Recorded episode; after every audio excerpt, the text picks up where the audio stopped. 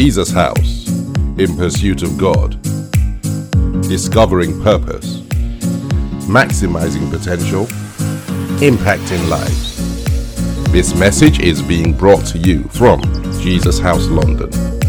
God bless you.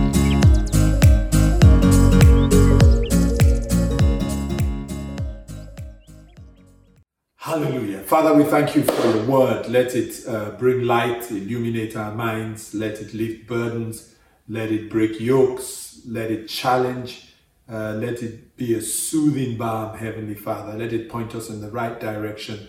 Let it do all these things and more in the mighty name of Jesus. Amen and amen.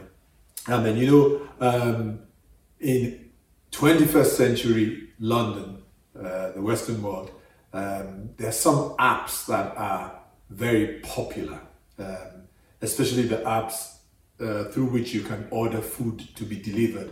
So that would be probably uh, Just Eats, uh, probably Deliveroo, um, and probably Uber Eats. I mean, there might be a few others, but this would be very popular, uh, especially with the younger generation, because you know, just at, at, at the tap you know you can order your food just just just tap in exactly what you want.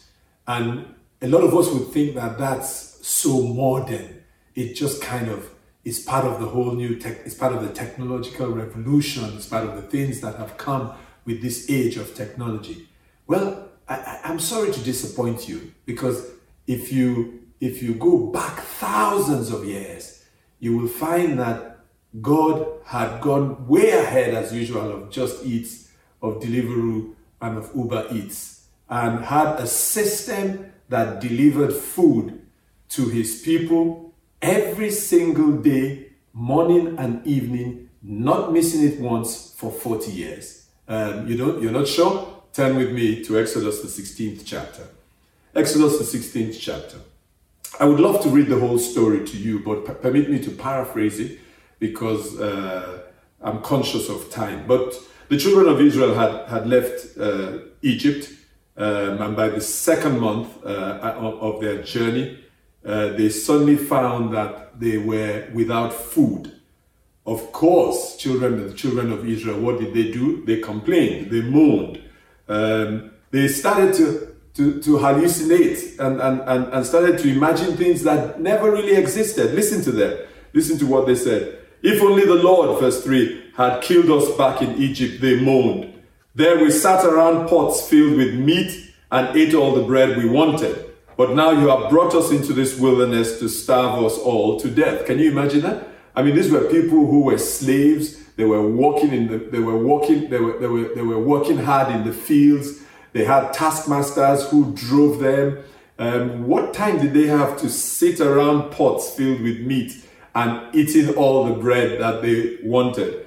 But then that's what circumstances do, as we will, as we will find out. Um, and, and they complained. So Moses goes to God, uh, and God says, Well, out of, out of grace, God says, and we'll talk a bit more about this. God says, It's okay, I'll make provision for them. Um, and God says, Go and tell them that it's okay, I've heard, I've heard their cry, I'll make provision for them. And what provision God makes? Listen to verse 13. That evening, vast numbers of quail flew in and covered the camp. And the next morning, the area around the camp was wet with dew. When the dew ev- evaporated, a flaky substance as fine as frost blanketed the ground. The Israelites were puzzled when they saw it. What is it? They asked each other. They had no idea what it was. And Moses told them, It is the food the Lord has given you to eat. And so they complained, There's no food, we're going to die, we were better off in Egypt. In fact, Egypt was a great place. We had so much meat. We had bread we could eat all day. Um, Moses took their complaints to God. God It's okay. I will make sure I feed them. And God's, God miraculously, amazing provision. He started feeding them. And how did he feed them? In the evening, quail would fly over the, over, over the camp and would drop, literally drop into the pots they had prepared for them. I mean, this is Deliveroo at the most advanced stage. And then in the morning, um, once it was morning and the dew had evaporated, some flaky substance, that white flaky substance, uh, would just fill the camp. And they wondered, what is it? Um, and incidentally, the name it was given, manna, is really uh, the Hebrew translation of that phrase, what is it? So when they said, what is it? What they were saying was manna. And so the thing was called manna. And so God fed them morning and evening for 40 years, miraculously. Now, what's the overall moral of this story? It's, it's, it's really about God's provision. That God can, is able to provide for his people. That if he takes you on a journey, he has already planned into the journey miraculous provision for you. So, as we journey into God's promises, I want you to know that God has made provision for you. In the same way He miraculously provided for the children of Israel, they had to do nothing. I mean, this in this day and age, you've got to get a phone, you've got to find the app, you've got to key in what you want into the app. When God when God takes over, you don't need anything. His provision is miraculous. And the message He was sending to us is that I am more than able. I am God. I can provide for my children. Now, a couple of lessons we learn from that. And remember, these are our journeys for us to learn lessons. A couple of lessons we learn, well, more than a couple. Uh, some lessons we learn from that. Number one lesson is that there will be many circumstances in life that will ask the question, what is really in your heart. And you know why that is important? Because when the Bible talks about the heart, it is not talking the Bible is not talking about just the, the place of emotions. The Bible is talking about the totality of man's beings, uh, your thoughts, your your what we would call your mind, your your your emotions. That's the totality of the inner self of man. And so life circumstances will ask that question what is really in your heart? As long as things are great, it is possible to pretend or to even deceive yourself that your heart is right. What determines what is really in your heart is when we hit some turbulence, when we encounter some difficulty, when we are faced with a trial, when things don't go how we expect them to go it just has a way of showing up your heart. And you know how important the heart is? The Bible helps us understand how important that inner self, that heart is. In Proverbs 4, verse 23, the Bible says, So guard above all else. God, so guard your, guard your heart above all else, for it determines the cause of your life. What is inside there determines the cause of your life. How do I know how your life will go? If I could see into your heart, I can tell you how your life will go. Um, another translation says, So above all, guard the affections of your heart. They affect all that you are. Pay attention to the welfare of your innermost being, for from there flows the wellspring of life. Pay attention to the welfare of your innermost being. How you respond, how you overcome, how you deal with, how you cope with, uh, how you relate it all comes from your innermost being. And that's why the superficial focus is on the external. The, the, the, the, the, the, depth, the substance really is in, hidden inside you. And what is inside you will always come out. Life circumstances will always reveal our hearts, always reveal our hearts. The heart of the children of Israel was revealed in this story. And what was revealed from their hearts? That they didn't trust God. They encountered a difficulty and they thought, God, you're going to let us down. You're not going to make provision for us. We're better off where we're coming from. How many times have our words or actions sent the same message to God? I don't trust you to protect. I don't trust you to provide. I don't trust you to guide. I don't trust you to make a way. We might not say it with words, but our actions sometimes speak louder than any words could. So every time we take matters into our hands, we are telling God, I don't trust you. So, number one, what is really in your heart? Number two, what do we learn from the, the story of the children of Israel? We learn that we serve a God who is gracious. after they had challenged God, they had, you know, literally uh, rebelled against Moses. God said it was him that they were rebelling against. But then he didn't judge them, he didn't uh, reprimand them, he didn't deal harshly with them. On the contrary, he just went ahead and out of grace made provision for them. Exodus, the 16th chapter and the 4th verse. Then the Lord said to Moses, Look, I'm going to rain down food from heaven for you. Each day the people can go out and pick up as much food as they need for that day. I will test them in this to see whether or not they will follow my instructions. You know, for you and I, if God showed them such grace and they, they were not under the new covenant that you and I are under, they didn't have Jesus who had taken on their sins and become a sacrifice on the cross for them. How much more will God not show you and I even more grace than He showed them?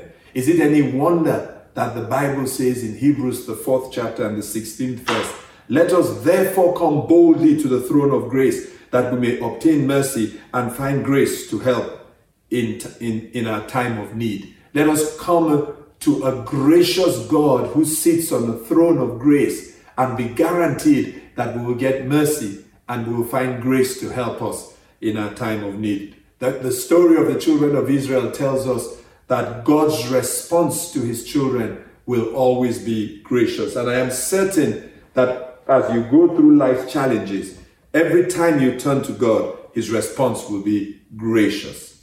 And the third thing is that God makes provision. He makes, number three, material provision. It's manna and quail. Like the Bible says in verses 13 and 14, vast numbers of quail flew in and covered the camp. The next morning around the camp was wet with dew. When the dew evaporated, a flaky substance as fine as frost blanketed the ground. Now, think about it. They, they, they had no input into where the quail came from. It's actually quite a marvel one day, you're, you're standing outside and vast numbers of quail just start to come from different, from different directions. And they get over the camp and literally fall into the hands of the children of Israel for their meal. That is the kind of God you serve. He goes to great lengths to make provision for his children. He made material provision for them. Will you believe that he will make material provision for you? That's why the Bible encourages us to ask, Give us this day our daily bread. Because the God we serve wants to daily load his children with benefits. He's not a wicked father that is going to just withhold from you for the sake of withholding. No, he's a gracious, loving father that wants to make provision. I look at the children of Israel. They had been rebellious against him, and yet he graciously provided in a material manner for them the quail that came in the evening and the fl- frosty flakes that they found on the floor waiting for them. Breakfast served in the camp in the way that only God can. And I know that God will continue to make material provision for you. He also made spiritual provision for them, also sorted out their soul. You ask me how? Number four, the, the provision of the Sabbath. Now it was interesting because the, the, the, the, the frosty flakes would come and the quail would come for five days. But then when you gathered the flakes, the frosty flakes, on, on the sixth day, there was no provision on the seventh day, but there was more, more came on the sixth day, so that you gathered for both the sixth day and the seventh day. Amazing. Isn't that God's provision? Because he didn't want them he didn't want them working on the set on the Sabbath. And so he made provision for them so that they could rest on the Sabbath. And that's the, my fourth point. The principle of rest. They called it a Sabbath, but it was really a principle that God was putting in place that we also must find rest. We must find rest for our spirits in Christ where we enter a place of rest. We must find rest for our souls from the worries and the anxieties of life. Find things that help our souls into a place of rest. and we must find rest for our bodies, primarily sleep, but every form of rest that we can. To not do that is to abuse the grace that God has extended to us. And most of us are guilty of such abuse. The frantic, frenetic pace of life, even in a lockdown, we are finding it difficult to rest. I want to encourage you out of 365 days, 52 of those days were dedicated to rest. That's a significant number. And what was God saying? It is, it is as important, all that you do is resting is as important as all that you do. So please let me commend to us the rest of God in Christ. Enter a place of rest, a place of trust in Christ, a place where you know God is in control. Rest your spirit. Enter a place of rest for your soul. Free it from all these anxieties and worries and enter a place of rest for your soul. And then enter a place of rest for your body. You know, fight for your rest. It actually, in some cases, is like spiritual warfare. You've got to fight all the many distractions that the enemy brings your way to stop you from resting. Rest is one of the most significant things, enshrined by God at the beginning of creation abused by man to man's detriment. We all must enter that place of rest. Number five, the miraculous provision that God made had a purpose. Of course, the purpose was to meet a material need, meet a spiritual need, meet the need of the souls of man. But the ultimate purpose was to declare the glory of God. Why is God going to provide for you? Why is he going to make a way? Why is he going to turn it around? Why is he going to going to su- surprise all those who are watching by how he steps into your circumstance? Why is he going to make sure that that miraculous provision comes your way? Because his aim is to bring glory to himself. Listen to what Moses and Aaron said to the people. Exodus 16, verses 6 and 7. So Moses and Aaron said to all the people of Israel, By evening you will realize that it was the Lord who brought you out of the land of Egypt. In the morning, you will see the glory of the Lord because he has heard your complaints, which are against him, not against us. What have we done that you should complain about us? What was he saying? He was saying it really is all about God. And he's going to do it so that he can show you that he was the one who did it in times past, who brought you out of Israel. But that so that he can also show others the kind of God He is. It is all for His glory. And we have a role. Our role is to be trumpeters, uh, to trumpet, to proclaim that this is the doing of the Lord, so that we testify in that way. You know, the modern church is in danger of falling so far away from the lifestyle of proclaiming the goodness of God and the illustrious acts of God. It's almost like we have reached a point where we, we kind of feel a bit embarrassed about doing that. And that is such a shame because one of the things that endeared the psalmist David to God was that he was an expert at using every opportunity to point in God's direction and say, This is because of God. I hope you will repent as I am repenting and we will enter a season where we will become uh, megaphones and and we'll become loudspeakers and we'll become you know instruments to proclaim the goodness of God, the message of God, the miracles of God, the illustrious acts of God. Can, can someone in your home say amen to that? Amen. That we will become what we have heard called testifiers, that will testify of the goodness of God. How many times has God done it? And we have shared it in one or two places. Even as you're watching, how many, how many of how many of us who are watching know that we should have told that story? We should have testified about that. God did that so that others can hear and others can be touched by our testimony as we tell of the wonderful works, the amazing deeds, the illustrious acts of this God that we serve. Let's repent of that and not join those who are falling away from a lifestyle that is central to our work as Christians. Amen and amen. Number six, and this is the big lesson in this whole thing. The big lesson is that God wanted us, wanted them, and wants us to learn to depend on Him. And it's interesting that in the book of Deuteronomy, Moses exactly, with very exact words, drives home this point. Deuteronomy, the eighth chapter and the third verse. He gives the reason for that whole experience that they went through.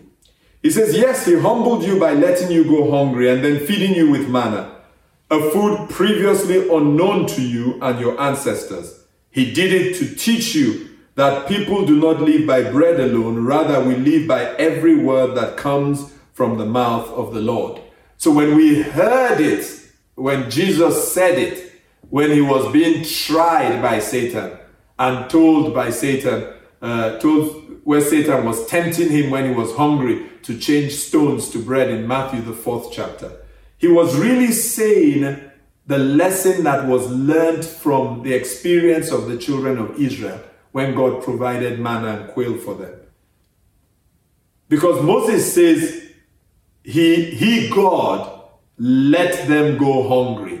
Eh, God knew that they were going to run out of food. Let's stop acting like our trials, our difficulties, our challenges catch God unawares. Like God suddenly woke up and thought, oh my, my daughter is suddenly facing a challenge. No, let's understand that God is God. He sees the end from the beginning. Before it even starts, He's finished. He has perfect knowledge and knows everything. He is God. It doesn't catch Him unawares. That He allowed it to happen is simply because there's a lesson to be learned from it happening that will stand us in good stead as we press on into a deeper, more intimate relationship with Him as we journey into the promises that He has made for us. So Moses says, Yes, He humbled you by letting you go hungry. He allowed you to go hungry. And He knew that going hungry will bring some humility to you. Maybe there was a bit of pride. Maybe there was a lot of pride. And He needed to deal with that. He allowed the circumstances to come your way.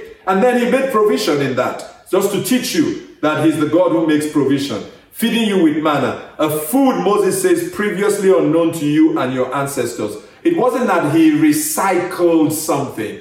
You know, and a lot of us, we expect God to recycle things. That's why we box him in. God, can you do it this way? But then what was Moses saying in effect? That God has a zillion ways to do it. Stop trying to make God do it the way he did it yesterday, the way he did it last year. Stop looking to the same place that the provision came from. God is so is, is so much God that the provision can come from a place that is totally unknown to you. Moses says, it was unknown to you and your ancestors. It was brand new. And when we say that God will do a new thing, let's believe it's a new thing. And when we say He will make a way in the wilderness, it's never been done before. Rivers in the desert on something that is unknown. I pray that God will meet your need in a way that was previously unknown, in a way that you haven't expected. You were looking to the place it came from, and aren't we Aren't we like that as human beings? But God says, I've chosen to do it another way. He goes on to say, He did it to teach you that people do not live by bread alone. What was God saying?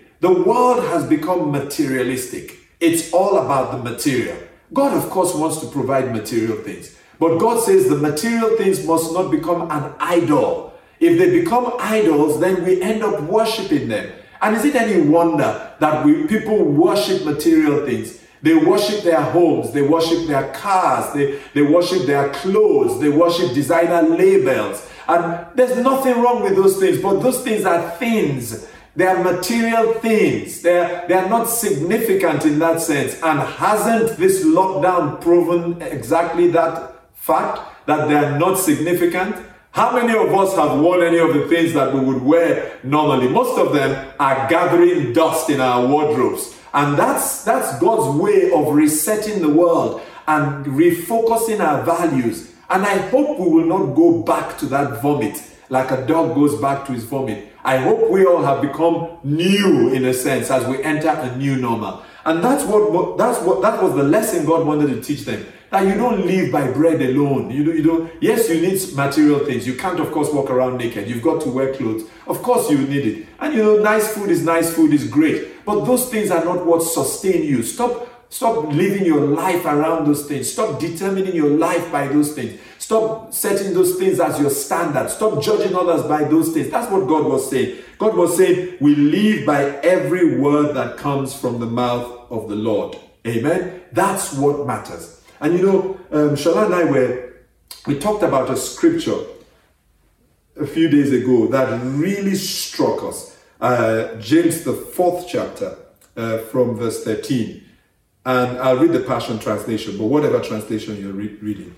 Listen, those of you who are boasting, today or tomorrow we'll go to another city and spend some time and go into business and make heaps of profit.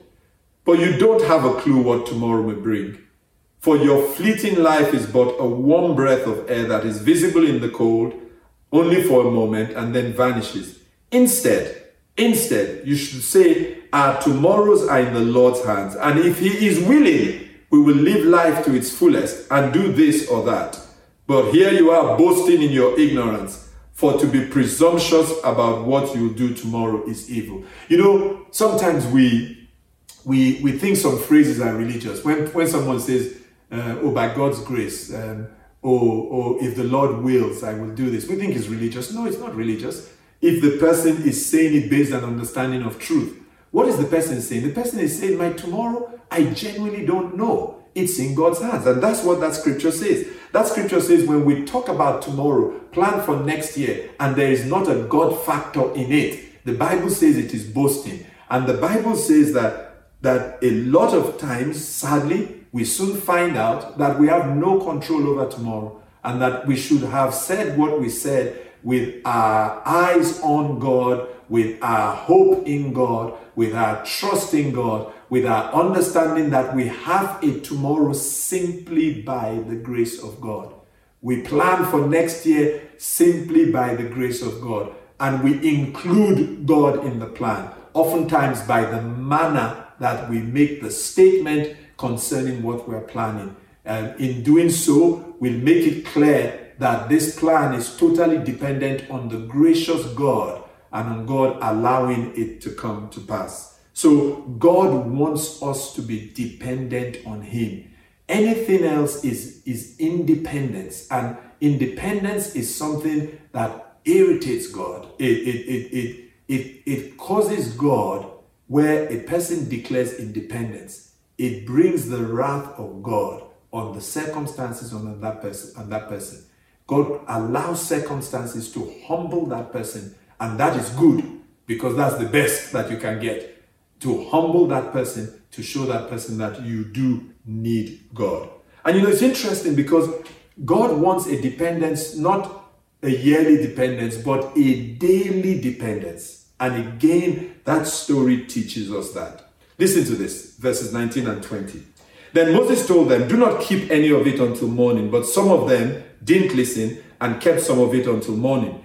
But by then it was full of maggots and had a terrible smell. Moses was very angry with them. What was, the, what was God trying to teach them? He was trying to teach them, depend on me daily. Um, don't depend on yourself. Now, is God saying don't don't save, don't invest, don't plan? No, God is not saying that. But God, for you and I, must be central to that savings, to the to the investment, to the planning, to the thinking of tomorrow. It is all around God. And it is really we are led by the spirit and and it's really for god in in the sense that we do it.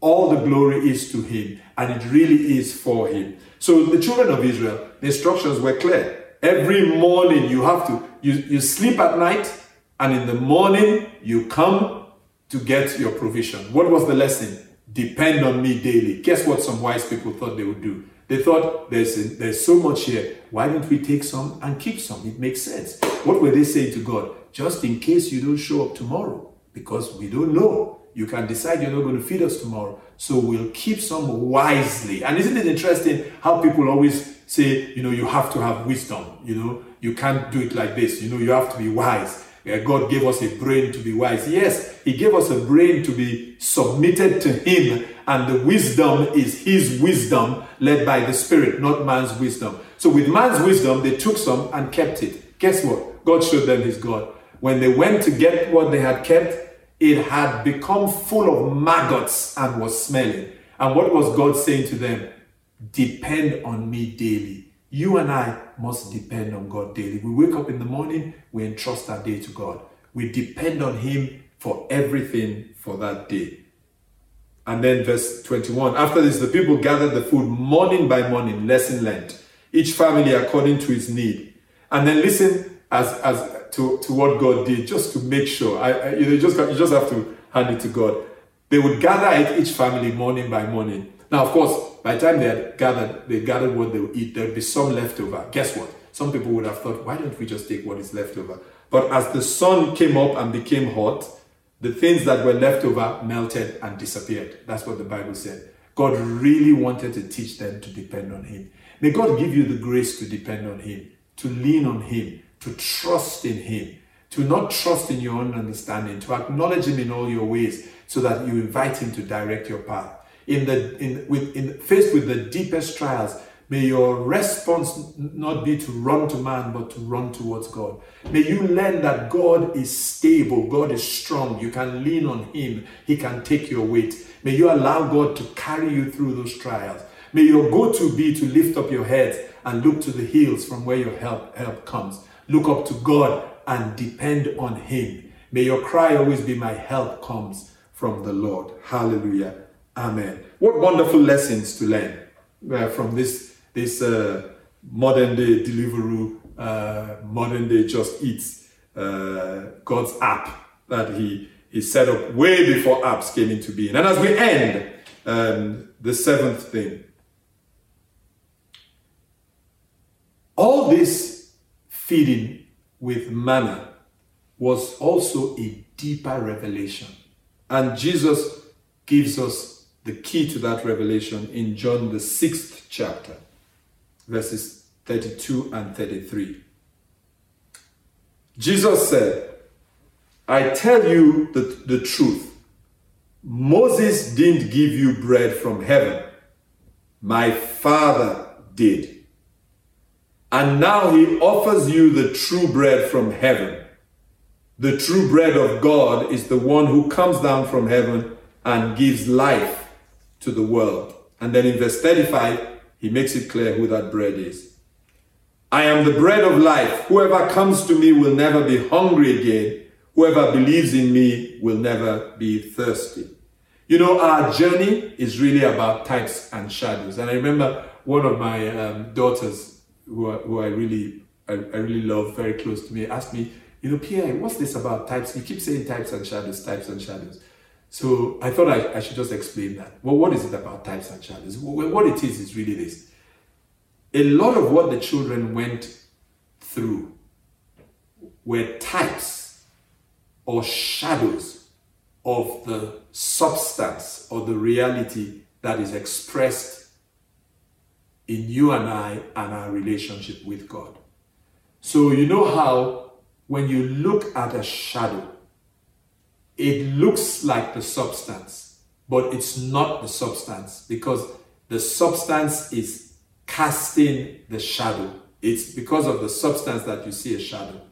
So the shadow gives you a form, but the substance gives you the reality. So the, the journey of the children of Israel was a type, it was a shadow, but the substance is experienced by you and I. So the shadow points to the substance. So the whole experience with manna and bread. Jesus was saying it wasn't about manna and bread per se. It was really a shadow and a type to point you to the bread of heaven, the bread that will come down from God. With the shadow, you ate the bread, it was physical, it was material, and you were hungry again. With the substance, you eat the bread, it's spiritual, and you never hunger again. Once you have Jesus, you don't have need for anything else. He fills the vacuum Every other thing that comes is really a byproduct.